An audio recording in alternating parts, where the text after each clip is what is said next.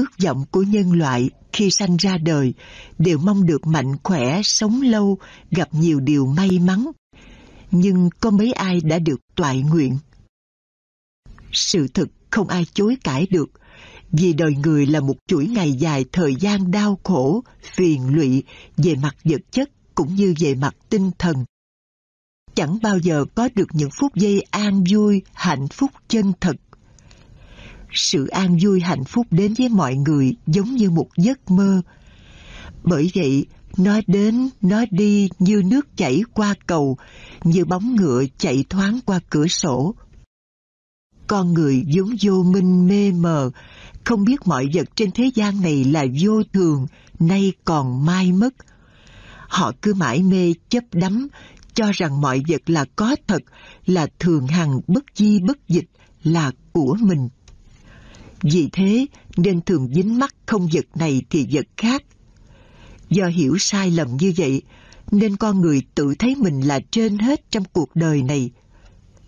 Tự thấy mình trên hết trong cuộc đời này, đó là hành động suy tư để nuôi lớn bản ngã. Vì thế, bản ngã càng to thì càng tạo biết bao điều tội ác để phục vụ cho bản ngã của mình. Sự nuôi lớn bản ngã không những trong đời này mà còn nhiều đời trước nữa. Do từ nhiều đời làm ác mà ngày nay phải chịu quả báo khổ sở. Nhưng có mấy ai hiểu biết nên cứ nghĩ rằng mọi sự khổ đau là do sự ngẫu nhiên, là do hoàn cảnh may rủi mang đến. Hiểu biết như vậy, nên con người cứ mãi mê chạy theo danh lợi mà tạo ra biết bao nhiêu ác nghiệp trong một đời người. Vì thế, tội lỗi ngày càng ngập đầu, ngập cổ. Muốn chấm dứt những hoàn cảnh khổ đau của đời sống con người, hay muốn vượt thoát khỏi cảnh ái kiết sử trói buộc, hoặc những tai nạn hiểm nghèo, những bệnh tật nan y khó trị, những sự xung đột tị hiềm nhỏ mọn, ích kỷ, dối trá, xảo quyệt, vân vân, thì hãy sống đời với 10 điều lành. 10 điều lành là con đường đưa con người đến nơi hạnh phúc chân thật, đưa con người thoát ra mọi cảnh sống thường tình thế gian, cảnh sống thường tình thế gian là sống chỉ biết lo cho cá nhân của mình mà chẳng cần biết đến ai cả. Sống đúng 10 điều lành là phải rèn luyện con người trở thành những người tốt đối với bản thân, đối với gia đình, đối với xã hội hiện nay và mai sau. Sống đúng 10 điều lành sẽ giúp tâm tánh chúng ta luôn luôn thành thật với mình, với mọi người, hoàn toàn không dối trá lừa đảo bất cứ một người nào. Nhờ sống như vậy, lúc nào chúng ta cũng đầy đủ những đức hạnh điềm đạm, khiêm hạ, giản dị, vân vân.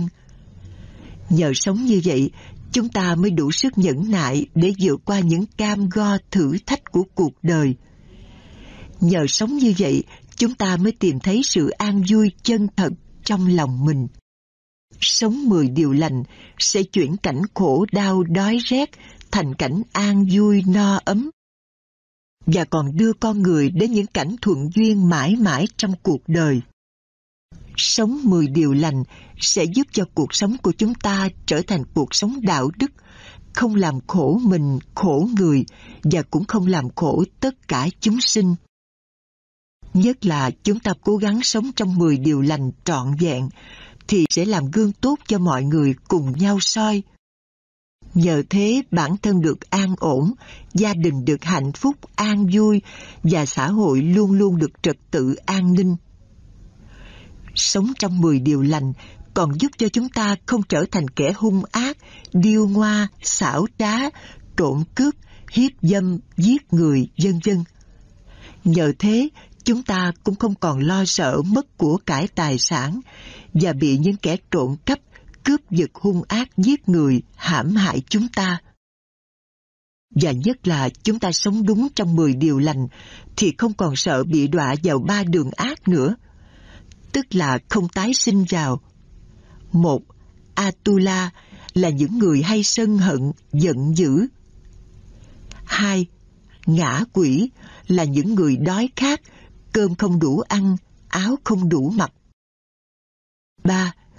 Địa ngục là những người bệnh tật nằm liệt giường, là những tai nạn gãy tay, gãy chân, là những người mù mắt, tai điếc, hoặc tay chân tật nguyền, hoặc câm ngọng nói ấp a ấp ớ, hoặc bệnh thần kinh ngơ ngơ ngẩn ngẩn, không biết thiện ác, trái phải, hoặc trí nhớ quá kém, quên trước, quên sau.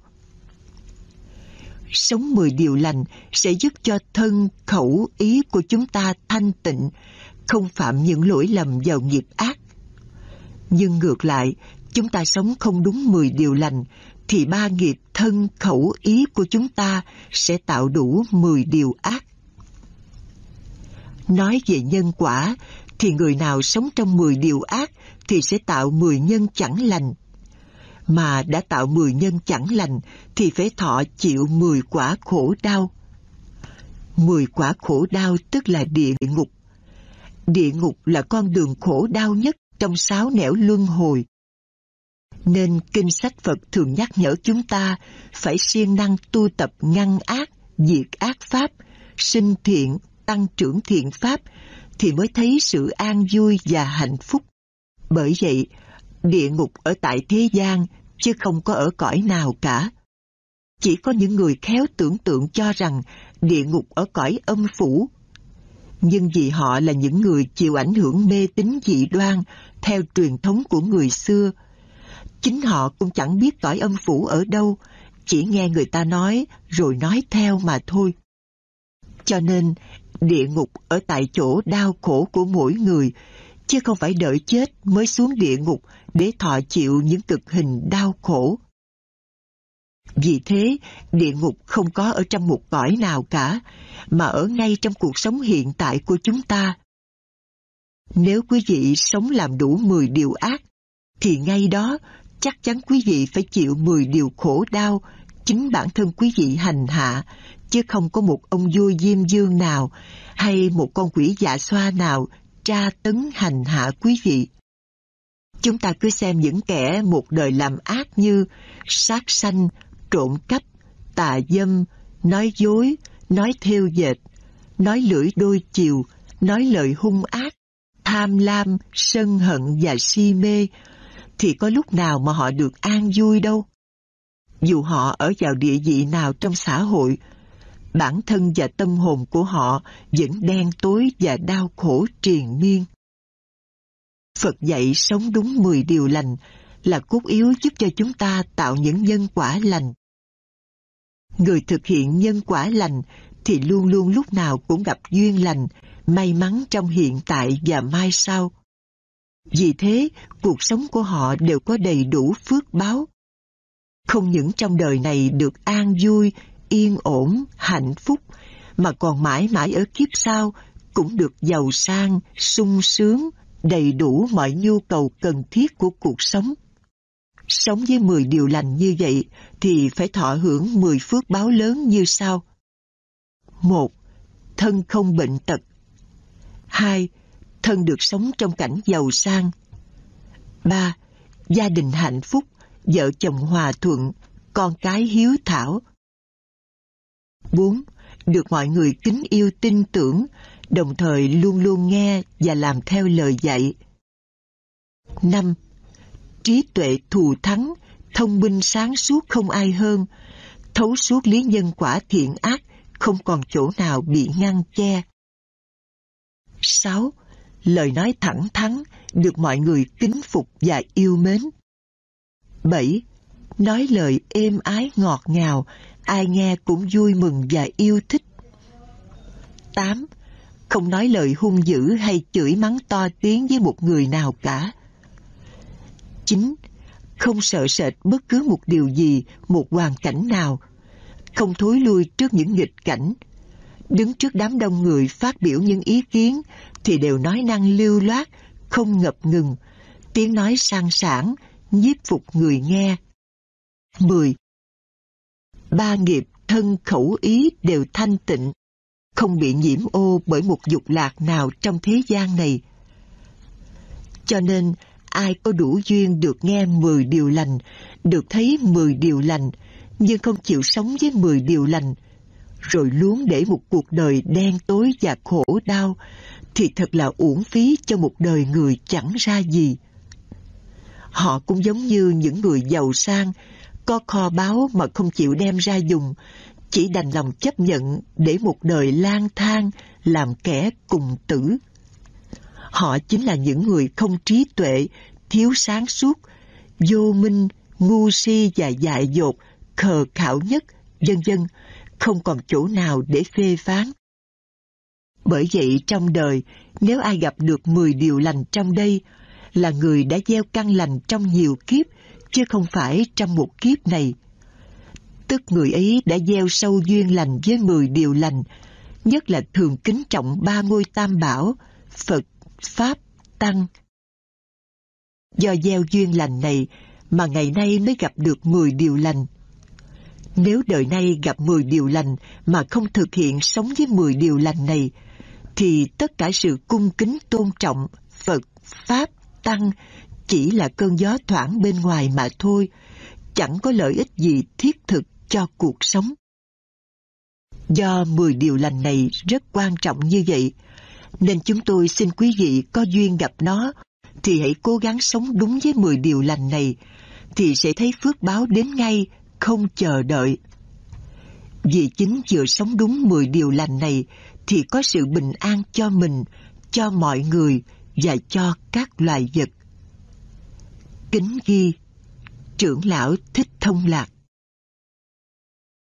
Tri kiến giải thoát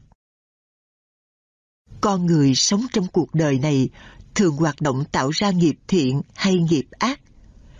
Nghiệp thiện hay nghiệp ác đều do thân, khẩu, ý của chúng ta. Vì thế, nghiệp gồm có ba thứ. Thứ nhất là thân nghiệp, thứ hai là khẩu nghiệp, thứ ba là ý nghiệp. Thân, khẩu, ý tạo ra ác nghiệp, thì thân tâm chúng ta thường chịu quả khổ đau như bị bệnh tật, tai nạn hoặc nghèo khổ, cơm không đủ ăn, áo không đủ mặc, thường sống lang thang đầu đình xó chợ, thường đi xin ăn theo chỗ đông người. Những người làm ác, cuộc sống thường xảy ra nhiều điều bất như ý, luôn luôn không thuận duyên. Họ thường sống trong nghịch cảnh, khiến cho họ phải chịu nhiều sự khổ đau liên tục. Do thân khẩu ý tạo ra nghiệp ác, nên họ sống với tâm trạng đau khổ. Tánh tình luôn luôn hay giận hờn, có khi thương, có khi ghét, thường thay đổi nay dày mai khác. Nhất là tâm trạng thường sợ hãi, lo lắng, buồn rầu, vân vân. Cuộc sống của họ bất an như vậy. Thấy người như vậy, chúng ta cũng cần phải quán xét lại thân phận của mình, tức là suy tư về thân, tâm, hoàn cảnh và tất cả mọi sự việc, sự vật xảy ra chung quanh cuộc sống của chúng ta – để xem xét đâu là những nguyên nhân mình đã tạo ra những sự khổ đau này và ai là người đã gây ra sự khổ cho chúng ta hay chính chúng ta đã tạo ra. Cũng giống như ngày xưa tại núi Linh Thứ, khi ông tu Bồ Đề mắc bệnh trầm trọng, ông liền suy tư. Cái đau khổ của thân ta từ đâu sanh ra, từ đâu mà nó diệt, khi diệt nó sẽ đến chỗ nào? Nghĩ như vậy, ông liền đến chỗ vắng vẻ, trải tọa cụ, ngồi kiết già, lưng thẳng, ý chơn chánh, chuyên một lòng suy tư về thân bệnh để cố tìm ra nguyên nhân và phương pháp để diệt trừ các sự khổ đau của bệnh tật. Khi tôn giả tu Bồ Đề đang yên lặng suy tư để tìm nguyên nhân bệnh tật và phương pháp diệt trừ các đau khổ do thân bệnh của mình, thì Thích Đệ Hoàng Nhân biết được tâm niệm ấy, nên cùng người đệ tử của mình là Ba Giá Tuần đến chỗ tôn giả tu Bồ Đề để trợ lực. Nhất là giúp Ngài soi thấu được nghiệp thân và hướng dẫn Ngài phương pháp sống 10 điều lành để diệt trừ bệnh tật. Thích Đệ Hoàng Nhân biết rất rõ, chỉ có phương pháp 10 điều lành mới cứu thân nghiệp khỏi bệnh tật và những tai nạn xảy ra, mà con người phải gánh chịu vì thường làm 10 điều ác. Cho nên vừa đến nơi thì ba giá tuần đã đọc bài kệ trợ duyên. Nghiệp lành thoát các phược ở tại núi Linh Thứ, thường mắc bệnh cực trọng, không ưa các căn bệnh. Trong dung nhan thượng tôn, đã thu được phước lớn. Trồng đức đâu hơn đây. Kinh Tăng Nhất A Hàm Nghĩa của bài kệ này khiến cho người ta khó hiểu là ở danh từ phượt. Phượt có nghĩa là bệnh tật, tai nạn mà câu kệ thứ nhất nói rất rõ. Nghiệp lành tức là làm mười điều lành. Toàn nghĩa của câu kệ này là sống với mười điều lành sẽ không còn bệnh tật hay tai nạn nào nữa cả. Ba Giá Tuần đã nêu rõ, muốn thoát ra các bệnh tật, tai nạn thì phải sống trong mười điều lành. Sống trong mười điều lành thì bệnh tật, tai nạn sẽ được vượt qua, tức là sống trong nhân quả lành thì chuyển tất cả bệnh tật, tai nạn sẽ không còn nữa. Bởi vậy, kinh mười điều lành ra đời là giúp cho mọi người không còn bệnh tật nơi thân nữa. Nhưng con người không đủ lòng tin với pháp môn này. Vì thế, loài người sống nuôi thân mạng bằng thân mạng của các loài chúng sinh. Do đó, họ lúc nào cũng tạo ra các ác nghiệp, giết hại và ăn thịt chúng sinh. Săn bắn, chài lưới, câu tôm, giết hại trâu bò, heo dê, gà vịt, vân vân để lấy thịt làm thực phẩm ăn uống hàng ngày. Thật là vô minh, sống trong nhân quả ác làm sao tránh khỏi những tai nạn bệnh tật khổ đau. Vì sống bằng sự khổ đau của chúng sinh thì làm sao tránh khỏi mọi sự khổ đau. Tại sao con người lại ưa thích ăn thịt chúng sinh? Nói ưa thích ăn thịt chúng sinh thì không đúng, mà nói con người sống bằng thói quen ăn thịt chúng sinh là không sai. Cho nên, khi không ăn thịt chúng sinh thì sinh ra thèm khát muốn ăn. Bởi huân tập thành một thói quen không phải trong một ngày, hai ngày, mà trong nhiều ngày. Vì thế, một đứa bé mới sinh ra, cha mẹ bắt đầu mớm cơm cho con ăn bằng thịt chúng sinh. Cho nên đến khôn lớn, thân tâm đã nhiễm thịt cá, vì vậy, không có thịt cá thì ăn uống cảm thấy như không ngon miệng. Bởi vậy, con người mới sinh ra đều hiền lành, nhân chi sơ tánh bổn thiện. Nhưng do những người lớn đi trước như ông bà, cha mẹ, anh chị sống trong mười điều ác, nên khiến cho con cháu sau này dần dần chịu ảnh hưởng thành thói quen xấu ác mà không hay biết từ khi theo giáo pháp của Đức Phật mới hay biết mình đã bị nhiễm ô những điều xấu ác. Những điều xấu ác đó đã làm cho con người đau khổ từ đời này đến đời khác. Cho nên, khi theo Phật giáo tu tập là chúng ta diệt trừ thói quen xấu ác đó bằng cách tập sống với 10 điều lành. Khi tập sống với 10 điều lành như vậy, lâu ngày chúng ta trở thành thói quen tốt và hiền lành nhờ sống trong thói quen tốt hiền lành mà lần lần con người sống không làm khổ mình, khổ người và không làm khổ tất cả các loài chúng sinh khác nữa. Sự tu hành của Phật giáo rất đơn giản. Chúng ta chỉ cần thay đổi nếp sống xấu ác bằng nếp sống hiền lành. Khi nếp sống hiền lành đã được thực hiện thì mình sẽ được an vui, hạnh phúc, sống không còn khổ đau nữa một người sống đúng 10 điều lành thì không có bệnh tật hay tai nạn khổ đau nào tác động vào thân tâm họ được. 10 điều lành thật là một phép màu giúp cho con người hoàn toàn thoát khổ.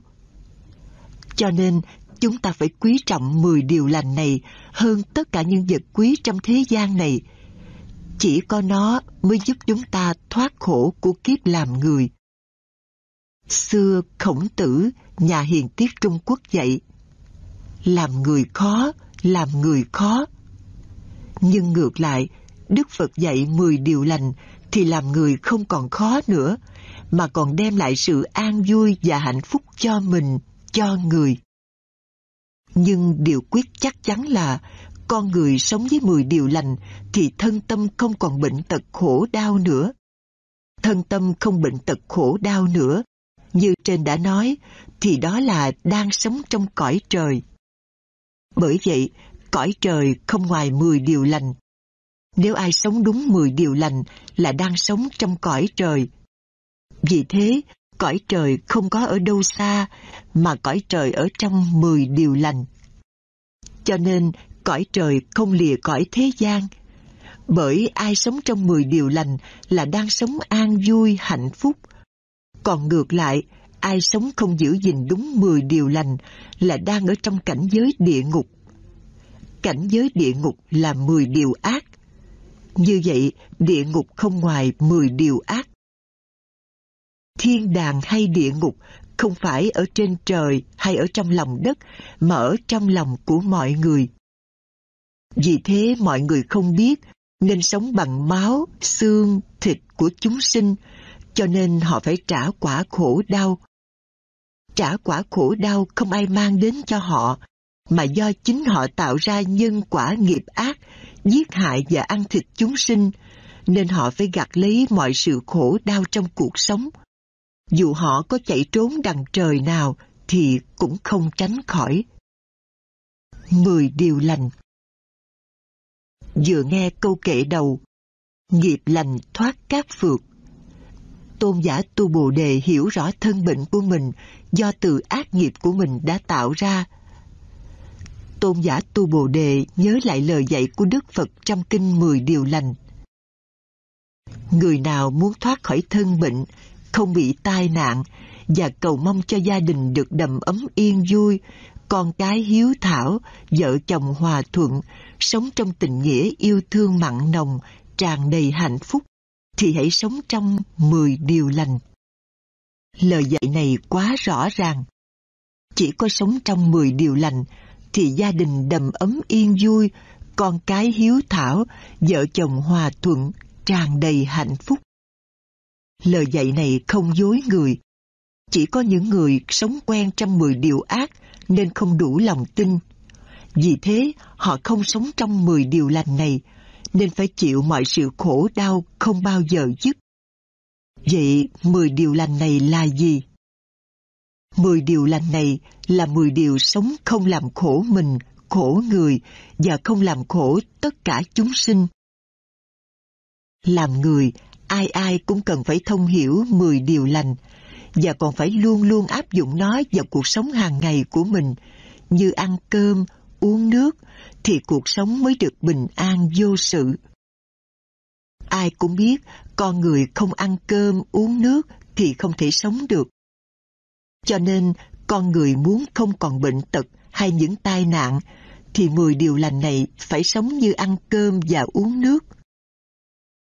Khi biết pháp sống không còn đau khổ mà không áp dụng vào đời sống thì thà chết còn sướng hơn sống trong đau khổ. Chúng ta là những người có phước báo lớn nên mới gặp phương pháp 10 điều lành. Lòng từ bi của Đức Phật mong muốn con người thoát ra mọi sự khổ đau. Vì thế, Ngài mới dạy chúng ta sống trong 10 điều lành. 10 điều lành này mới cứu chúng ta thoát khỏi tất cả bệnh tật, tai ương, nạn khổ, chứ không có một vị thánh thần nào cứu chúng ta thoát khổ được. Cho nên, khi có bệnh tật hay tai nạn khổ đau mà đến lạy lễ cầu chư Phật, chư Bồ Tát, chư Thánh, chư Thần từ bi cứu khổ, cứu nạn, thì những hành động cầu xin này là những hành động mê tín dị đoan, lạc hậu và mù quáng. Đức Phật ngày xưa dạy, các con tự thắp đuốc lên mà đi, ta không cứu khổ các con được. Lời dạy như vậy mà chúng ta còn cầu khấn gian sinh, thì thử hỏi quý vị có phải là Phật tử hay không? Hay là những tín đồ của một tôn giáo nào? Muốn thoát khỏi bệnh tật, tai nạn khổ đau thì không có phương pháp nào hay hơn bằng phương pháp sống với 10 điều lành.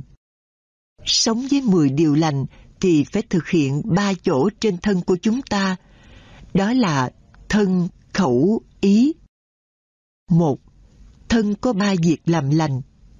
Không sát sanh, không trộm cắp, không tà dâm. Hai, khẩu có bốn việc làm lành. không nói dối, không nói theo dệt, không nói lật lọng, nói lưỡi đôi chiều, không nói lời hung ác. ba Ý có ba việc làm lành. Không tham lam, không sân hận, không si mê. Tại sao sống với mười điều lành mà thoát khỏi bệnh tật, tai nạn, khổ đau của kiếp con người? Muốn trả lời câu hỏi này, trước hết chúng ta phải lần lượt xét xem mười điều lành này như thế nào. Điều lành thứ nhất Không nên giết hại chúng sanh Người đời thường nói thà nghèo mà mạnh giỏi còn hơn giàu sang mà đau ốm. Mọi vật sanh ra trong vũ trụ không có con vật nào mà không sợ chết, sợ khổ đau và bệnh tật. Thế nên tha mạng chết cho người, ân xá, cho vật, không sát sanh là một ân huệ lớn. Loài vật sắp bị giết mà được tha thì nỗi vui mừng không thể tả được. Hòa thượng Thiện Hoa dạy, như khi chúng ta thả một con chim sắp bị cắt cổ nhổ lông, thả một con cá sắp đem chặt kỳ đánh dãy, chim được sống vui mừng bay nhảy, cũng như cá khỏi chết hớn hở lội bơi. Vậy, không giết hại chúng sinh mà còn thả chúng sinh là nghiệp lành đứng hàng đầu trong mười điều lành. Chúng ta ai cũng ham sống sợ chết, lẽ đâu lại cướp mạng sống của loài vật. Thử hỏi, chúng ta tự đặt mình vào hoàn cảnh con vật, xem chúng ta có còn lòng dạ nào giết hại chúng không? Đừng mượn câu vật dưỡng nhân mà cho rằng trời sanh ra con vật để cho mình giết nó ăn thịt. Vậy nếu vào rừng mình bị cọp ăn thì có phải ta là nhân dưỡng vật không? Chớ có lý luận theo kiểu ăn thịt chúng sanh mà tạo cho đôi tay luôn giấy máu và tâm hồn trở nên hung ác. Hãy quan sát và so sánh. Chúng sanh dãy dụa trên thớt, dưới dao, còn chúng ta lăn lộn trong cơn bệnh ngặt nghèo, cơ thể rã rời, đau nhức. Niềm đau nỗi khổ của chúng ta và nỗi khổ đau của muôn loài cũng giống nhau không khác. Muốn không giết hại chúng sinh, chúng ta hãy chế ngự và khắc phục tâm mình. Đừng chạy theo sự ăn ngon của khẩu nghiệp mà tạo tội lỗi, máu đổ thịt rơi như núi, như biển. Hãy quán chiếu nỗi khổ của chúng sanh cũng là nỗi khổ của mình để tránh không sát sanh. Người tu còn phải quán chiếu, ăn thịt chúng sanh như ăn thịt con mình, vì con vật hôm nay bị giết mà tiền kiếp lại là ông bà, cha mẹ của mình. Theo luật nhân quả, sát sanh là cái nhân của bệnh tật, khổ đau, hoạn nạn. Nợ máu xương phải đền bù bằng máu xương, dù trốn đi đâu cũng không khỏi. Kinh mười điều lành dạy. Nếu ai không sát sanh thì sẽ được mười điều lợi ích như sau. một Tất cả chúng sanh đều kính mến hai, Lòng từ bi mở rộng đối với tất cả chúng sanh. 3. Trừ sạch thói quen giận hờn. 4. Thân thể thường được mạnh khỏe. 5. Tuổi thọ được lâu dài. 6. Thường được người tốt giúp đỡ. 7. Ngủ ngon giấc và không chim bao ác mộng. 8. Trừ được các mối thù oán. 9. Khỏi bị đọa vào ba đường ác. 10 sau khi chết được sanh lên cõi trời. Thật vậy, kẻ nào biết làm lành, làm phước, thường giúp đỡ săn sóc người nghèo khổ, bệnh tật, tai nạn, khổ đau vân vân, thì tự thân mình ít bệnh tật, ít tai nạn. Nếu ai biết lo tạo phước lành, thì ngay trong đời hiện tại, thân thể được khỏe mạnh, tinh thần được thơ thới và tâm hồn lúc nào cũng an vui, nếu thấy người nào được sung sướng, an vui, ít bệnh, thì ta phải hiểu rằng đây là kết quả do nhân lành đời trước và của đời này mà người ta được như thế. Là Phật tử, thọ năm giới hay mười giới cũng đều có giới không giết hại chúng sinh đi đầu. Không giết hại mọi vật là hành động từ bi, là đang học theo hạnh nguyện từ bi của chư Bồ Tát đối với dạng vật trong vũ trụ. Học hạnh từ bi của Phật thì chẳng những chúng ta không giết hại mọi vật, mà còn phải thực tập ăn chay, không ăn thịt chúng sanh. Người xưa đã nói, kiến kỳ sanh bất nhẫn kiến kỳ tử. Thấy nó đang sanh sống thì không thể nào nhẫn tâm giết hại cho đành. Chúng tôi biết có nhiều người ở miền quê hiểu đạo Phật, nhưng khi nuôi con gà, con vịt thì họ không muốn ăn thịt chúng vì thấy thương. Thấy thương nên chúng ta phải ăn chay, ăn rau đậu, không ăn thịt cá. Lúc đầu thì mình ăn chay kỳ, mỗi tháng hai ngày, sau đó lên bốn ngày, sáu ngày, mười ngày. Rất nhiều Phật tử sau một thời gian ăn chay một tháng mười ngày thì họ ăn chay kỳ, nghĩa là mỗi năm ăn chay suốt tháng Giêng, Thượng Ngương, tháng 7, Trung Ngương, tháng 10, Hạ Ngương. Người tu sĩ xuất gia theo Phật, mỗi khi ăn còn phải tam đề ngũ quán. Tam đề là ăn ba miếng cơm lạc trước mỗi bữa ăn và thầm nguyện. Nguyện đoạn các điều ác, nguyện làm các điều lành, nguyện độ tất cả chúng sanh. Tại tu viện chân như thì Tăng Ni và Phật tử nguyện như sau. Nguyện sẽ không làm khổ mình, nguyện không làm khổ người, nguyện cho tất cả chúng sanh không gây đau khổ cho nhau. Ngũ quán là trong bữa ăn hôm nay, con nghĩ đến công lao khó khổ của bao nhiêu người làm nên thức ăn này. Nguyện cố gắng tu tập úc để xứng đáng thọ nhận những thực phẩm này. Nguyện ngăn ngừa những tật xấu ác, chỉ xin nhận thức ăn vừa đủ để nuôi thân. Vì muốn thành tựu đạo giải thoát và cứu độ chúng sanh, nên con xin thọ nhận thức ăn này. Người tu sĩ của đạo Phật khi đi kinh hành còn phải lưu ý tránh dẫm đạp làm chết cỏ. Cỏ cây còn không làm tổn hại thì có lý nào để giết hại mạng sống loài vật cho đành. Cho nên, người nào làm đồ chay mà đặt tên đồ mặn như thịt kho tàu, gà xé phay, thịt gà xào xả ớt, xá xíu, tôm kho, mắm chay, vân vân là còn tâm thèm ăn mặn. Người đệ tử muốn thoát sinh tử luân hồi mà còn ăn mặn thì tu ngàn đời cũng không giải thoát. Nếu ai bảo rằng Phật cho phép chúng ta, kể cả các tu sĩ, được ăn thịt chúng sanh, nếu ăn không thấy, không nghe, không nghi, thì đó là lý luận của người sao để biện minh cho cái tâm thèm thịt, hợp thức hóa chuyện ăn mặn của mình, nghĩa là không giữ được giới cấm giết hại chúng sanh. Trong kinh sách Nguyên Thủy, Đức Phật không có dạy điều đó. Đây là lời chân thật, xin các Phật tử phải ghi nhớ và hành trì để được phước báo và tu tập có kết quả tốt. Trong kinh Nguyên Thủy, bài kinh Jivaka dạy Người cư sĩ cúng dường Phật và chư Tăng bằng thực phẩm động vật thì có năm điều phi công đức. Thế sao các cư sĩ lại cúng dường thực phẩm động vật cho chư Tăng? Như vậy có đúng không? Đức Phật đã cấm đệ tử cư sĩ. Giới thứ nhất không giết hại chúng sanh. Thế sao các cư sĩ lại sát sanh, cúng dường thực phẩm động vật cho chư Tăng? Điều này có trái và mâu thuẫn lại với lời dạy giới cấm của Đức Phật chăng? Tóm lại, đạo Phật là đạo từ bi, thương yêu tất cả mọi người, mọi loài chúng sanh, kể cả cầm thú, côn trùng, cỏ cây, đất đá.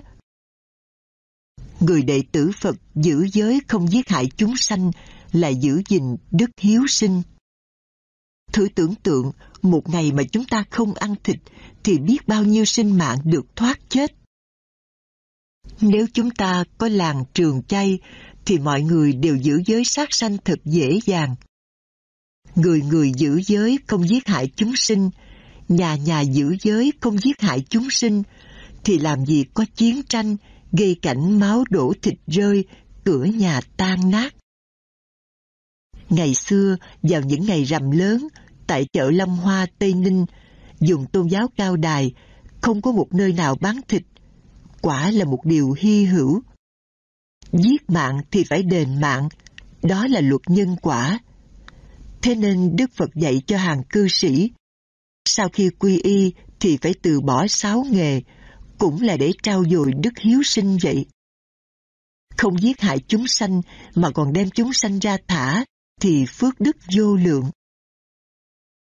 Để kết luận bài này, chúng tôi xin ghi lại đây bài thơ của cổ đức để sách tấn mọi người con Phật cố gắng hành trì giới không giết hại chúng sinh để đem lại sự an vui cho mình, cho người và cho muôn loài chúng sinh. Hàng ngày trong bát cơm ăn, oán sâu như bể, hận bằng non cao. Muốn xem binh lửa thế nào, hãy nghe lò thịt tiếng gào đêm thâu. Đúng vậy, qua bài kệ này chúng ta thấy cuộc sống của con người không bảo đảm. Những tin tức khắp nơi trên thế giới qua báo chí và điện đài truyền hình đã cho chúng ta biết gió bão, lũ lụt, động đất, núi lở, người chết, nhà cửa tan nát, không nước này thì nước khác. Và hơn nữa, chiến tranh, người giết người, không nơi này thì nơi khác. Hình ảnh tan thương như vậy, thế mà con người còn chưa thức tỉnh, cứ mãi mê sống trong mười điều ác. Nhân quả rất thực tế, dân chài lưới là những người chết nhiều nhất trong những năm gần đây. Hễ có lũ lụt là có hàng trăm người chết trôi. Bởi vậy, người nào chuyên nghề đánh cá thì không tránh khỏi nước cuốn trôi xuống sông, xuống biển để làm mồi cho cá tôm ăn thịt. Điều lành thứ hai, không nên trộm cắp. Trộm cắp là do lòng tham lam, ham muốn sống được thảnh thơi an nhàn, có nhiều của cải tài sản và được ăn ngon mặc đẹp mà chẳng cần phải làm lụng vất vả như bao nhiêu người khác. Hòa thượng Thiện Hoa dạy, người không gian tham trộm cắp là người yêu chuộng công bình, tôn trọng của cải kẻ khác như của mình. Tiền bạc là huyết mạch của con người, nếu không có nó, đời sống sẽ vất vả. Nếu của cải mình làm ra mà bị người ta lấy hết, thì mình có đau lòng không? Mình mất của thì mình xót xa tiếc nuối, thì người mất của cũng đau khổ như thế. Có nhiều người bị trộm cắp mất hết của cải vàng bạc, thất vọng đến nỗi phải quyên sinh. Giả lại, của phi nghĩa thường vô ngõ trước ra ngõ sau, tiêu hao như nước soi, cát chảy. Manh tâm giành giật cho lắm, chết rồi cũng hai bàn tay không. Người không trộm cắp luôn sống an vui vì không sợ bị tù tội hoặc có người thù oán mình. Nếu mọi người giữ giới không nên trộm cắp thì nhà nhà được an vui, của đánh rơi cũng không có ai lượm, quên đóng cửa cũng chẳng có ai mất đồ. Nghe nói ngày xưa bên Trung Hoa, thời vua Nghiêu, vua Thuấn, Thái Bình thịnh trị, người ta ngủ cũng chẳng cần đóng cửa, đồ đạc có đánh rơi cũng không ai lượm. Tôi thích lắm. Không ngờ ngày nay, tại các nước văn minh trên thế giới, nếu ai mất của đi báo cảnh sát, thì người ta cho biết có người nhặt được rồi. Tôi biết một Phật tử tại Nhật bảo rằng, một hôm cô có việc cần đi gấp, cô rời khỏi nhà cả ngày, không khóa cửa, về nhà đồ đạc vẫn còn nguyên. Cô TH ở California nói, có một hôm cô về nhà thì thấy cửa mở toang. Cô hoảng sợ không dám vô nhà. Cô gọi cảnh sát đến. Họ đưa cô vào nhà, lục soát khắp nơi, thấy không mất gì cả. Thì ra, khi rời khỏi nhà cô không khóa cửa, gió thổi mở tung cửa mà thôi. Tại Việt Nam, thỉnh thoảng ta cũng thấy đăng trên báo những tấm lòng vàng, lượm được gói tiền hoặc cái bóp của ai đánh rơi, đã thông báo để chủ nhân đến nhận lại. Nhưng những tấm lòng vàng ấy ngày càng hiếm hoi. Người Phật tử thọ năm giới thì không bao giờ khởi ý trộm cắp, dù trái cà, trái bí, cây đinh, cộng kẽm. Nếu người ta không cho thì mình không được tùy tiện lấy đi. Từ đó suy ra, Tất cả những gì không phải của mình thì mình không được lấy, không nhận, không sử dụng. Bây giờ, giả sử có người lượm được tờ giấy bạc 50.000 đồng Việt Nam hoặc tờ giấy 100 đô la, đưa lên máy phóng thanh mà gọi chừng hai lần, thì đến lần thứ ba sẽ có người nhảy ra nhận là mình mất, mặc dù người ấy không có tờ giấy bạc ấy. Trong cuộc sống hàng ngày, tại các xí nghiệp, nếu công nhân mà đi trễ về sớm thì dễ bị sa thải. Công nhân viên làm việc mà lấy văn phòng phẩm đem về nhà để cho mình và gia đình mình xài là ăn cắp của công, sử dụng máy photocopy để sao giấy tờ cá nhân của mình, thậm chí sao chụp tài liệu tu học để tặng bạn bè, nghĩ rằng mình làm phước, giúp người tu hành sẽ được phước. Không ngờ lòng tốt ấy cũng là ăn cắp của công, làm việc riêng. Có nhiều người đến sở làm mà đọc báo, đọc tiểu thuyết, nghe nhạc, trang điểm hoặc cùng bạn bè ra quán cà phê tán gẫu hàng giờ. Tất cả đều ăn cắp giờ làm việc mà thôi. Là Phật tử, thọ trì năm giới hay mười giới, đều phải ghi nhớ điều ấy. Nếu rơi trúng vào một trong những điều kể trên, tức là phạm giới thứ hai, không trộm cắp. Kinh mười điều lành dạy. Nếu không trộm cắp mà còn bố thí, thì sẽ được mười quả báo phước lành như sau. một Tiền của có dư, không bị vua quan, giặc giả cướp mất, không bị nạn lũ lụt trôi, lửa cháy hay con cái phá tán. 2. Được nhiều người kính mến và tin cậy. 3. Không bị ai lừa dối gạt gẫm. 4. Xa gần đều khen ngợi lòng ngay thẳng của mình. 5 lòng được an ổn, không lo sợ vì sự tổn hại nào. 6. Tiếng lành đồn xa. 7. Ở chỗ đông người, lòng không khủng khiếp. 8. Tiền của, tánh mạng, nhan sắc, sức khỏe an vui, biện tài vô ngại. 9. Thường sẵn lòng bố thí cho tất cả chúng sanh. 10. Khi chết được sanh lên cõi trời. Thật vậy, làm phước được phước. Chẳng phải mình mong cầu mà phước ấy vẫn tự đến với mình. Lời Phật dạy, bố thí bất trụ tướng thì phước đức như hư không. Điều này chúng tôi đã nghiệm thấy trong cuộc đời mình, cũng như trong cuộc đời của các cư sĩ theo tu học với chúng tôi. Chẳng những mình không tham lam của người, mà còn bỏ đồng tiền mồ hôi nước mắt của mình ra để bố thí, cúng dường, thì những người ấy không bao giờ lâm vào cảnh nghèo đói. Các Phật tử làm việc ở nước ngoài thường dễ bị thất nghiệp vì hãng xưởng làm ăn buôn bán ế ẩm. Nhưng các Phật tử thuần thành, thường hành hạnh bố thí đều gặp may mắn.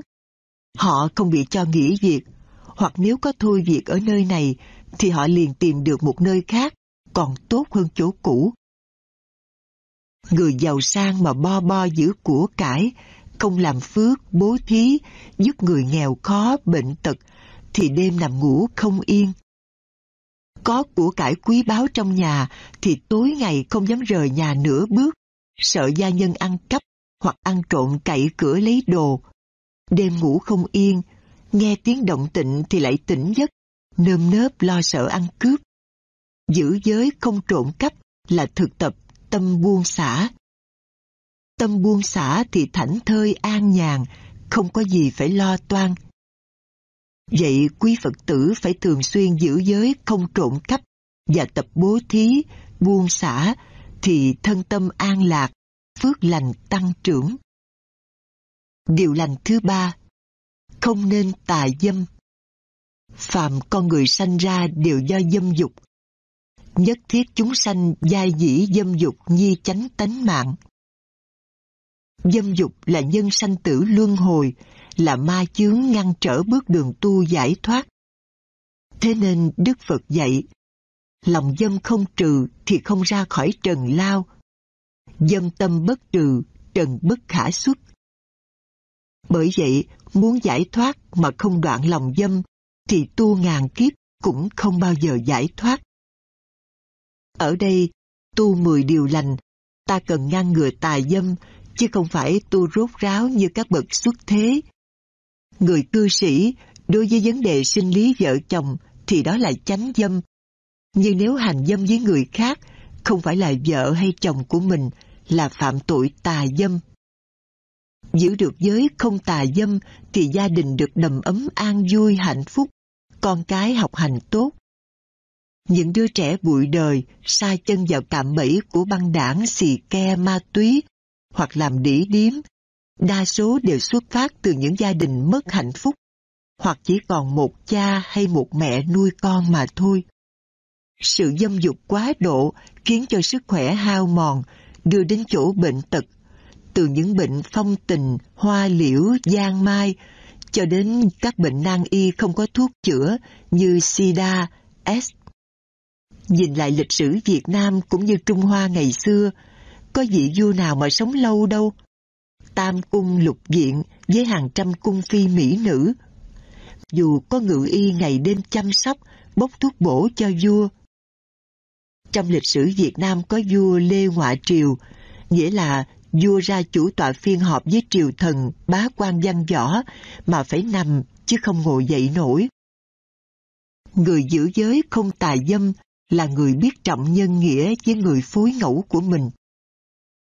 Xã hội Á Đông ngày xưa rất phong kiến, trọng nam kinh nữ, cho phép người chồng có quyền có nhiều thê thiếp. Cho nên có câu tục ngữ, trai năm thê bảy thiếp, gái chính chuyên chỉ có một chồng. Thậm chí nếu cưới nhau ba năm mà không sanh con trai, thì vợ chánh phải cưới vợ bé cho chồng để có con núi giỏi tông đường. Ngày nay, các nước Âu Mỹ rất quý trọng người phụ nữ. Các ông chồng ở Âu Mỹ ăn cơm xong phải rửa chén là chuyện bình thường. Vì cả hai cùng đi làm thì phải phân chia nhiệm vụ đồng đều. Cắt cỏ, khiêng thùng rác to tướng ra đường, tưới cây, xách đồ nặng vẫn là chuyện của các ông. Người nữ cũng tham gia mọi lĩnh vực trong xã hội, từ nghề tài xế taxi, lái xe ủi đất, cho đến làm luật sư, bác sĩ, lãnh đạo công ty, xí nghiệp, làm dân biểu, thượng nghị sĩ, thủ tướng, nữ hoàng, thậm chí còn đi vào không gian, thám hiểm các vì sao xa xôi. Thế mà ở các nước Trung Đông bây giờ, người ta vẫn chèn ép người phụ nữ bằng tập tục bắt buộc người nữ ra đường phải lấy khăn che kín để không ai nhìn thấy mặt mình. Đàn bà còn bị đàn ông đánh đòn giữa chợ, còn đàn ông thì tha hồ, có bao nhiêu vợ cũng được.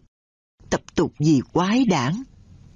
Một Phật tử cho biết, tại Hoa Kỳ ngày nay có tiểu bang nào đó, người chồng theo đạo Mormon muốn cưới bao nhiêu vợ cũng được. Họ còn phổ biến trên truyền hình, phỏng vấn cả mẹ lẫn con đều làm vợ ông ta. Ảnh chụp chung quanh ông chồng có hàng chục bà vợ và hàng lố con. Quả là chuyện lạ của thế kỷ 21. Tóm lại, người Phật tử giữ gìn giới không tà dâm là người biết tôn trọng nghĩa tình với người phối ngẫu, là biết bảo vệ sức khỏe bản thân, đem lại an vui, hạnh phúc cho gia đình, góp phần làm lành mạnh xã hội. Kinh Mười Điều Lành dạy rằng, không tà dâm và giữ được tiết hạnh sẽ được bốn điều lợi ích. một Sáu căn, mắt, tai, mũi, lưỡi, thân và ý đều được dạng toàn. 2. Đoạn trừ hết thảy những phiền não quấy nhiễu. 3. Ở trong đời được người khen ngợi, được tiếng tốt. 4. Vợ con không ai dám xâm phạm. Không tà dâm là một đức hạnh mà người đời ai cũng ca ngợi, quý trọng. Nó là đức chung thủy. Chồng hay vợ mà giữ gìn được đức chung thủy thì gia đình an vui và hạnh phúc biết bao, vợ chồng không ghen tuông nhau. Điều lành thứ tư, không nên nói dối. Nói dối là nói không đúng sự thật, chuyện có nói không, chuyện không nói có. Sống trong xã hội, người nào nói dối là tự mình làm mất lòng tin của mọi người. Nói dối rất tai hại cho sự chung sống. Nói dối quen miệng trở thành cái tật thì rất khó diệt trừ. Nói dối mà người ta biết được thì kể như mình bị cô lập, không còn ai muốn thân cận với mình. Nghĩa là nói dối sẽ làm cho uy tín mình không còn nữa. Hòa thượng Thiện Hoa dạy, người ta ở đời, dù nói đùa chơi cũng không được nói dối. Vì lẽ, nói dối mà người ta biết được, về sau có nói thật người ta cũng không tin. Nhất là người tu theo Phật giáo lại càng không nên nói dối. Vì nói dối cho rằng mình chứng thánh hay đắc đạo thì tội lỗi càng to lớn. Bởi nói như thế sẽ phạm tội đại vọng ngữ. Tội đại vọng ngữ sẽ đọa vào ba đường ác. Kinh vị tầng hữu thuyết nhân duyên có kể câu chuyện năm vị tỳ kheo giả làm người tu hành đắc đạo. Họ đến một vùng đất lạ, cất một cái bục cao, che phướng, che lọng, rồi một người lên ngồi nghiêm trang, mắt liêm diêm. Còn bốn người kia đi vào làng, kêu gọi mọi người đến xem có một vị tiên tu hành đắc đạo. Nếu ai đến lễ lạy cúng dường sẽ được nhiều phước báo. Cứ thế mà họ thay phiên nhau đi quảng cáo đồng bạn của mình để được cúng dường. Kiếp sau đó, vào thời Đức Phật còn tại thế, có bốn người khiên kiệu và một người bảo vệ kiệu của hoàng hậu đến nghe Phật thuyết pháp. Khi hoàng hậu đi nghe pháp thì cởi bỏ vòng vàng, nữ trang để trong kiệu. Năm người phụ trách kiệu xe thì nằm ngủ, ăn trộm đến ăn cắp tất cả nữ trang của hoàng hậu. Quân lính cho tra khảo đánh đập tàn nhẫn. Bà đến thỉnh ý Phật về nhân duyên gì mà có chuyện như thế. Đức Phật đáp rằng, năm ông đó kiếp trước là năm thầy tu giả mạo, còn bà là một tín nữ sùng đạo, hết lòng cung kính cúng dường họ. Bây giờ họ phải làm lính khiên kiệu cho bà để đền nợ trước. Nghe xong hoàng hậu vô cùng kinh hãi, sợ mang tội với thầy nên bảo tha và không cho họ khiên kiệu nữa. Nhưng họ khóc lóc, quỳ lạy, năn nỉ.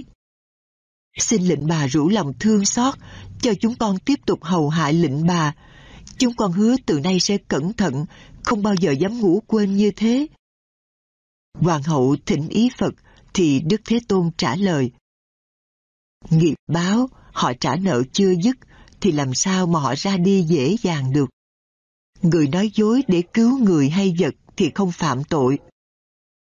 Trong kinh có kể chuyện, tiền thân Đức Phật là một vị sa môn, đang ngồi thiền trong rừng. Khi nhà vua và quân lính đi săn, đuổi theo con nai, đến chỗ Đức Phật thì mất dấu. Họ đến hỏi vị tỳ kheo, ông có thấy con nai chạy về hướng nào không? Vị thầy tu lặng lặng không nói. Quân lính nổi giận la hét và lôi thầy tu đến trước mặt nhà vua. Vua lặp lại câu hỏi trên thì thầy ấy đáp như sau.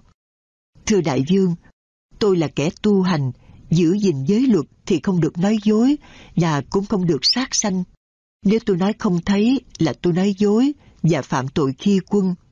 Nếu tôi nói thật để đại dương giết con nai thì tôi phạm giới sát sanh. Xin đại dương tha thứ và cho tôi miễn trả lời câu hỏi này. Nếu đại dương bắt tội thì tôi sẵn sàng chịu chết, chứ không thể nào trả lời cho đại dương được. Trong lịch sử Việt Nam, thời vua Quang Trung, khi quân lính truy lùng chúa Nguyễn Ánh, ông phải chạy vào chùa xin nhà sư cứu mạng. Chùa nghèo và rất đơn sơ, sư đành cho khiêng một trong ba tượng Phật xuống đất và bảo Nguyễn Ánh lên ngồi trên bàn thờ, thế chỗ tượng Phật ấy. Khi quân lính đến hỏi, nãy giờ ông có thấy ai chạy vào chùa không? Thì nhà sư bình tĩnh trả lời, A-di-đà Phật, bần đạo bận tụng kinh niệm Phật nên không nghe thấy ai cả. Sau một hồi lục soát, thấy không có ai thì họ bỏ đi. Nhà sư đã nói dối để cứu mạng người, sau này là vua Gia Long, cũng được xem là không phạm tội. Kinh mười điều lành dạy. Người không nói dối được tám điều lợi ích như sau. một Được thế gian kính phục. hai Lời nói nào cũng đúng lý, được người trời kính yêu. ba Miệng thường thơm sạch, nói ra có mùi thơm như hoa ưu bát la. 4. Thường dùng lời êm ái, an ủi chúng sinh. 5. Được hưởng lạc thú như ý nguyện và ba nghiệp đều trong sạch. 6. Lời nói không buồn giận mà còn tỏ ra vui vẻ. 7. Lời nói tôn trọng, được người trời đều dâng theo. 8. Trí tuệ thù thắng, không ai hơn. Tóm lại là Phật tử, chúng ta không được nói dối, vì nói dối sẽ làm mình mất đi hai đức hạnh, uy tín và thành thật. Xem thế chúng ta mới biết, lời nói dối là một tai hại rất lớn cho bản thân. Cho nên, chúng ta dù có chết, cũng không bao giờ nói dối. Nói thật là tốt nhất. Khi một giới luật được Đức Phật dạy, không nên nói dối, thì nó rất quan trọng cho đời sống của người tu hành. Vì thế, chúng ta luôn luôn nhớ lời dạy này để không bao giờ nói dối.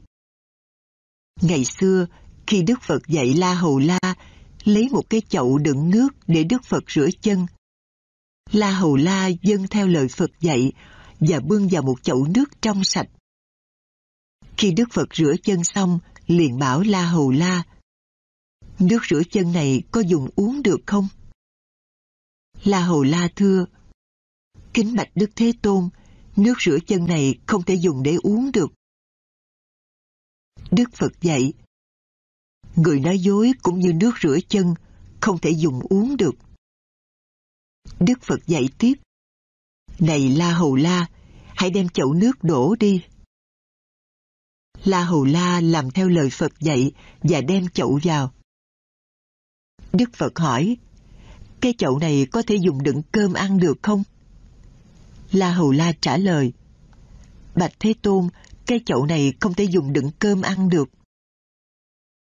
Đức Phật dạy, người nói dối cũng như cái chậu đựng nước rửa chân, không thể nào dùng được. Bởi vậy, người phạm giới nói dối thì không bao giờ tu chứng đạo. Giới luật của Phật rất quan trọng trong việc tu hành. Tu hành thì không nên dối gạt người. Điều lành thứ năm Không nên nói lời theo dệt. Người đời thường hay trao chuốt lời nói.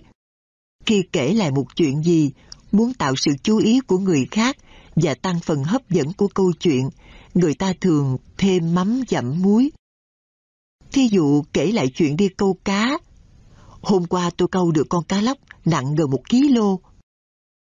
Thật ra, người ấy câu được con cá trào nặng gần 500 gram. Hoặc chuyện chồng đánh vợ. Cái thằng cha ăn ở bất nhân, nó lấy củi tạ mà đánh vợ nó. Thật ra người chồng trong khi gây gỗ chỉ mới tác tay vợ mà thôi. Thế mà người ta tự đặt thêm cho thành một sự việc đáng nói để mọi người chú ý nghe. Đi buôn vật xấu nói tốt, hàng giả bảo là hàng thật và bán giá cao, gạt người mua, khiến người ta mua đồ về xài không được. Họ đâu biết rằng lời nói dối như vậy đâu phải là tốt, vì nói dối như vậy sẽ thành thói quen, thành người xấu. Vì một chút lòng hờn ghen, liền dùng lời nói theo dệt để cho đôi bên thù hận có thể giết hại lẫn nhau, làm tổn hại tánh mạng người khác. Chỉ vì một chút lòng ganh tị hoặc thù giặc, bèn dùng lời theo dệt để lung lạc lòng người, hoặc quyến rũ gạt gẫm người khác, làm tổn hại danh dự và tài sản, cốt để đem lại cho mình được nhiều lợi lạc và còn được tiếng thơm, tiếng tốt.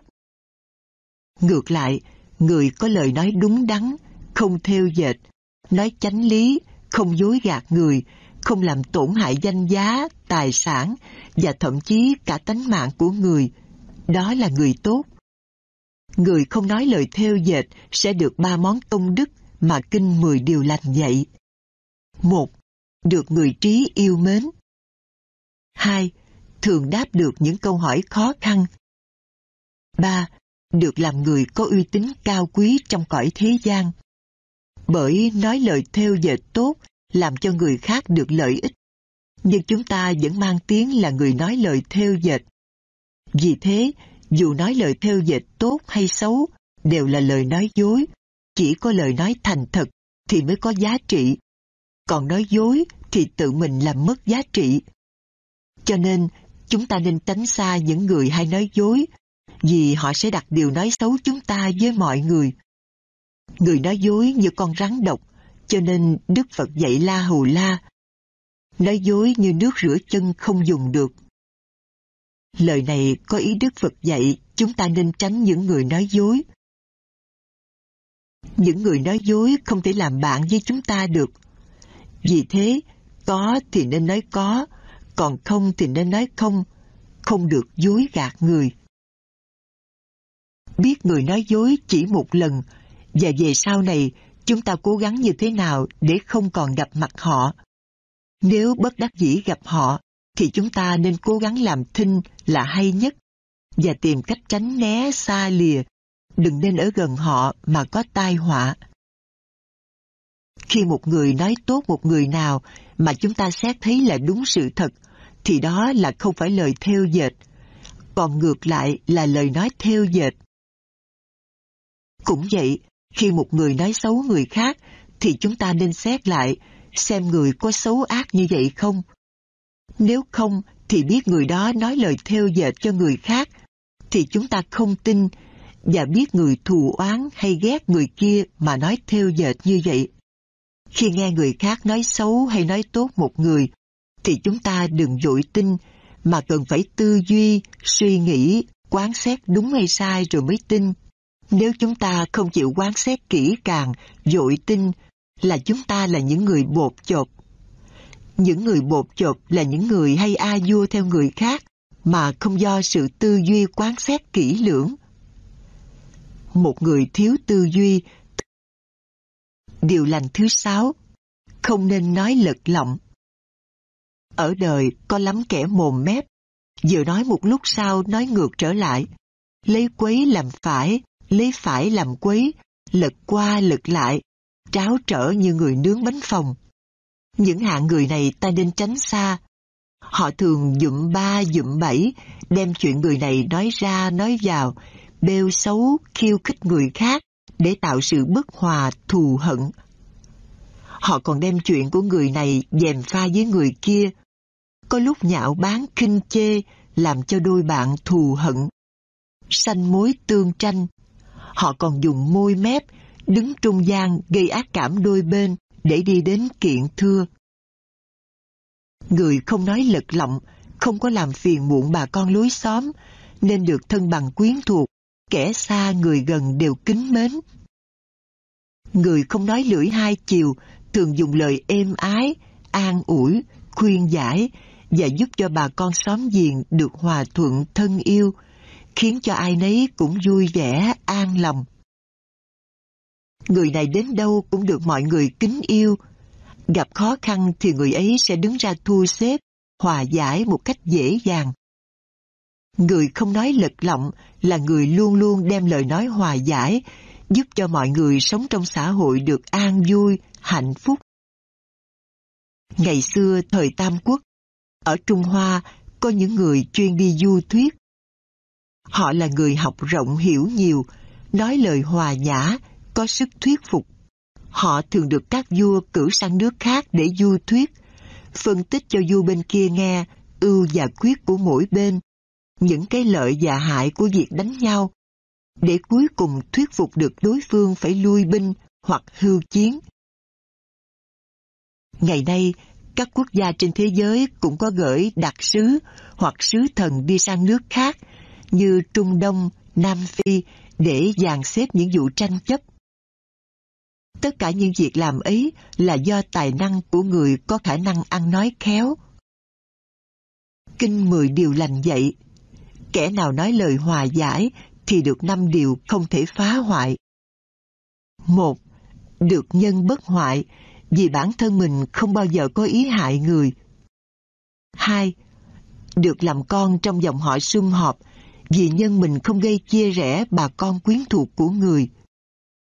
Ba, được đức tin bất hoại vì nhân thuận theo nghiệp đời trước của mình. 4. Được pháp hạnh bất hoại vì nhân chỗ tu của mình rất kiên cố. 5. Được thiện hữu tri thức bất hoại vì nhân mình không hay nói dối người. Vậy, người Phật tử tại gia phải giữ gìn giới, không nói lật lọng, và thường hành hạnh nói lời hòa nhã, êm ái, thì sẽ được phước đức lớn. Không nói lời lật lọng, tức là nói dối bằng cách lật ngược sự việc. Lấy việc phải làm việc quấy, lấy việc quấy làm việc phải. Cho nên, lời nói lật lọng là của những người nhiều mồm, nhiều mép, thường nói qua nói lại.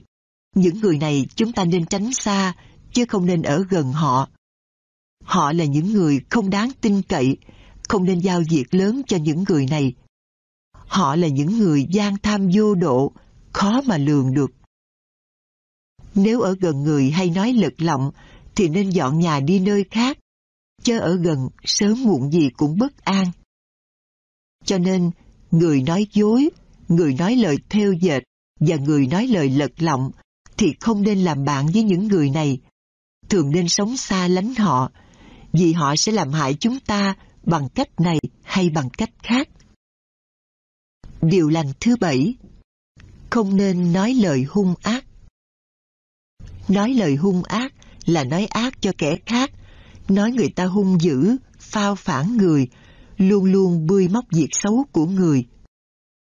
Người nói những lời hung ác là người tánh tình cộc cằn, thô lỗ, thường hay mắng nhiếc, nguyền rủa hoặc thề thốt nói những lời độc địa, khiến cho mọi người nghe thấy sợ hãi. Với tánh tình như vậy, họ là những người không biết sửa sai nên tánh nào tật nấy. Họ không biết hổ thẹn, xấu hổ, chỉ biết lấn áp người khác, làm cho mọi người đều phải quy phục, đều ở dưới tay. Họ bảo sao thì làm theo không được chống trái. Họ tìm mọi cách để diệt những người trên cơ họ. Theo luật nhân quả, người nào dùng lời nói ác độc, thề thốt, đó là tự hại mình mà không biết.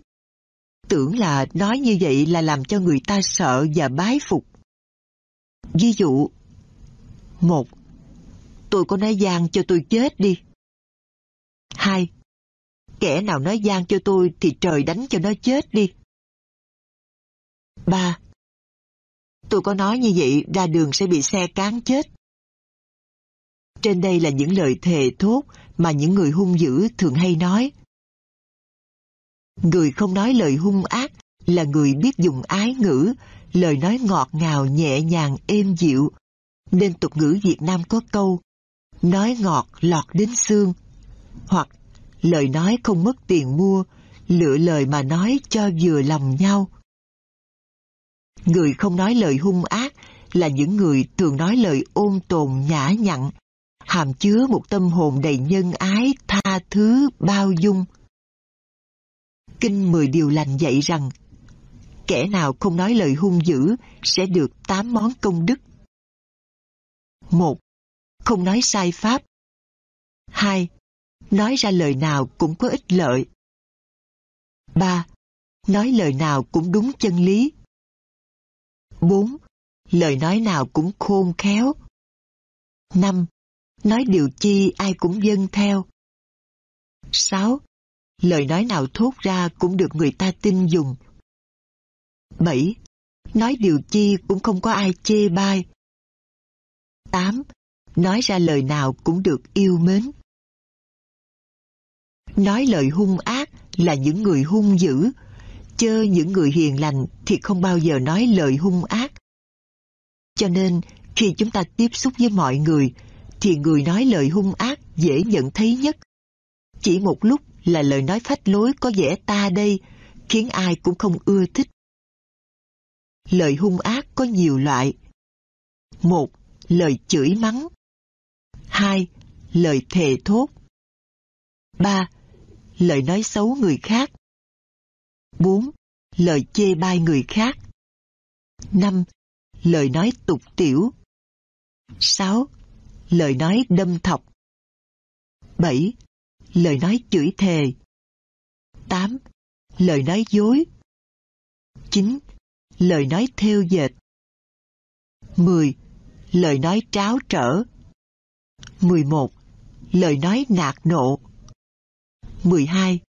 Lời nói du khống. 13. Lời nói nịnh hót. Điều lành thứ 8 không nên tham lam. Cây gốc sanh tử luân hồi là lòng dục, tức là lòng ham muốn. Lòng ham muốn có năm món dục lạc.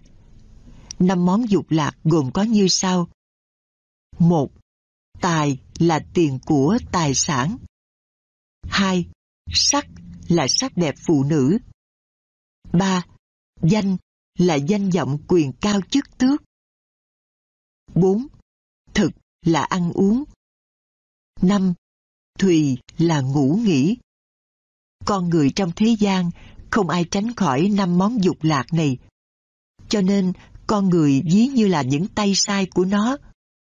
Khi nó không sai thì thôi, chứ nó sai bảo thì không có người nào không làm. Vì thế, tham muốn mong cầu được toại nguyện thì sanh tâm vui mừng hớn hở, còn ngược lại thì buồn khổ, sầu não. Lòng tham muốn tiền tài của con người thì vô tận. Nó là cái túi không đáy. Có một thì muốn được mười, có mười thì muốn được trăm, cho nên nó chẳng bao giờ thấy đủ. Thế nên cả đời phải chịu nhọc nhằn, lao khổ, không bao giờ có những phút nghỉ ngơi ngồi chơi thoải mái nhưng người ta khéo lý luận để che đậy và nói rằng cố ráng làm để sau này được sung sướng. Vậy mà cả đời chẳng thấy sung sướng phút nào cả. Dù cho của cải có chứa đầy nhà, nhưng lòng tham của con người không bao giờ thấy đầy đủ. Biết đủ thì thấy đủ, chờ cho đủ thì biết đến bao giờ mới đủ. Tri túc tiện túc, đãi túc, hà thời túc, Người xưa dạy như vậy. Trên đây là lòng tham tiền tài vật chất, còn dưới đây là lòng tham sắc đẹp. Tham sắc đẹp thì làm hao phí nhiều tiền bạc, còn sức khỏe và tinh thần thì suy nhược. Biết rõ như vậy, nhưng những người say mê sắc dục, cả đời chạy theo bóng dáng hình hài phụ nữ, bỏ phế gia can, làm gia đình tan nát. Cho nên ca dao có câu Gió đưa bụi chuối sau hè, anh mê vợ bé bỏ bè con thơ. Muốn trừ tâm tham sắc dục thì cứ nhìn lại thân mình và thân người khác.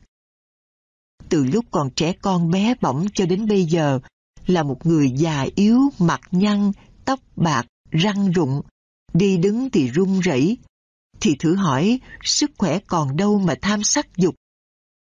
Đó là những sự đổi thay vô thường của cơ thể. Khi chúng ta quán xét như vậy, thì sắc dục còn có nghĩa lý gì sai khiến chúng ta? Bây giờ chúng ta nên quán xét. cây thân này chứa nhiều thứ bất tịnh, mà Đức Phật gọi là cây đẩy da hôi thối, như nước miếng, đờm, giải, ghèn, cứt ráy, phân, nước tiểu, mồ hôi, vân vân. Nếu quán xét như vậy chưa đủ sức diệt trừ tâm sắc dục, thì nên quán cửu tưởng như quán tử thi sình thối, quán dòi bỏ rút rỉa, quán chó sói kênh kênh đến cắn xé thịt, vân vân. Và con người chỉ còn là bộ xương. Nhưng cuối cùng tất cả các xương ấy cũng rã tan, và một cơn gió thổi là lớp bụi trắng tung bay, không còn lại dấu vết gì nữa cả. Tóm lại, tham tiền bạc thì phải đọa đầy thân xác, lao động vất vả, đầu tắt mặt tối.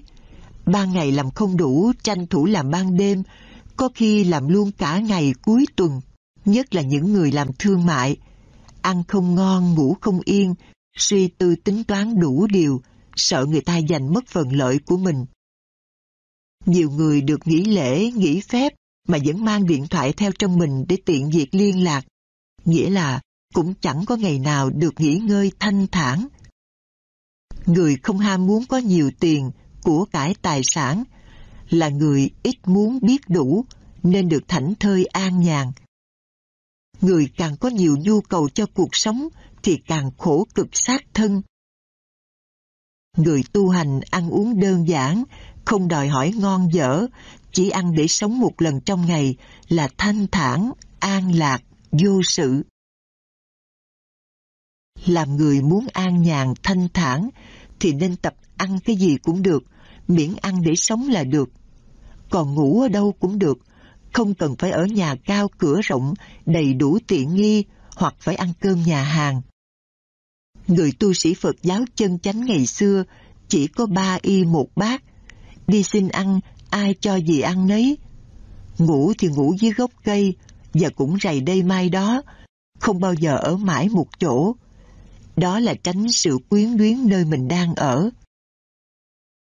Còn ham danh vọng quyền cao tước trọng thì phải chịu khó vào luồng ra cuối, đút lót hối lộ, mà vẫn nơm nớp lo sợ, ngày nào đó sẽ có kẻ khác vào lấy mất ghế, chức vụ của mình.